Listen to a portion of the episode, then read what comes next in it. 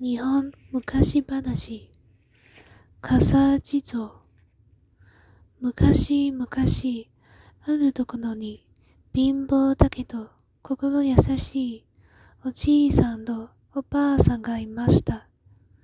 ある年の大晦日のことです。おじいさんとおばあさんは二人で傘を作りました。それを町に持って行って売り、お正月のお餅を買うつもりです。傘は五つもあるから、もしぐらい買えるじゃよ。お願いしますね。それから、今夜は雪になりますから、気をつけてくださいね。おじいさんは五つの傘を持って出かけました。家を出て間もなく雪が降ってきました。雪はだんだん激しくなったので、おじいさんはせっせと道を急ぎました。胸外れまで来ると、おじいぞうさまが6つ並んで立っています。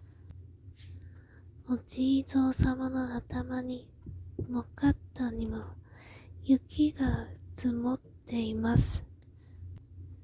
これを見たおじいさんは、そのまま通り過ぎることができませんでした。おじいぞうさま、雪が降って寒かろうな。せめて、この傘をかぶってくださいね。おじいさんは、おじいぞうさまに、うるつむりの傘をかぶって、かぶせてやりました。でも、おじいぞうさまは6つなのに、傘は5つしかありません。そこでおじいさんは自分の傘を脱いで、最後のおじいぞうさまにかぶってやりました。家帰ると、おばあさんがびっくりしていました。まあまあ、ずいぶん早かったですね。それに、おじいさんの傘はどうしました？おじいさんはおじいぞうさまのことを話してやりました。まあまあ、それは良いことをしましたね。お餅なんで、なくてもいいですよ。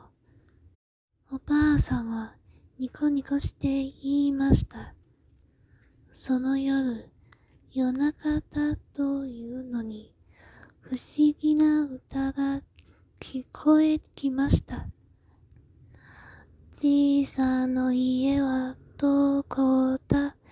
傘のお礼を届けに来たぞ。じいさんの家はどこだ?母の礼を届けに来たぞ。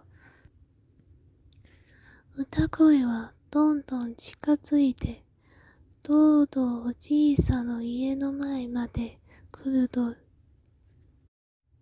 ずしんと何かを食う音がして、そのまま消えてしまいました。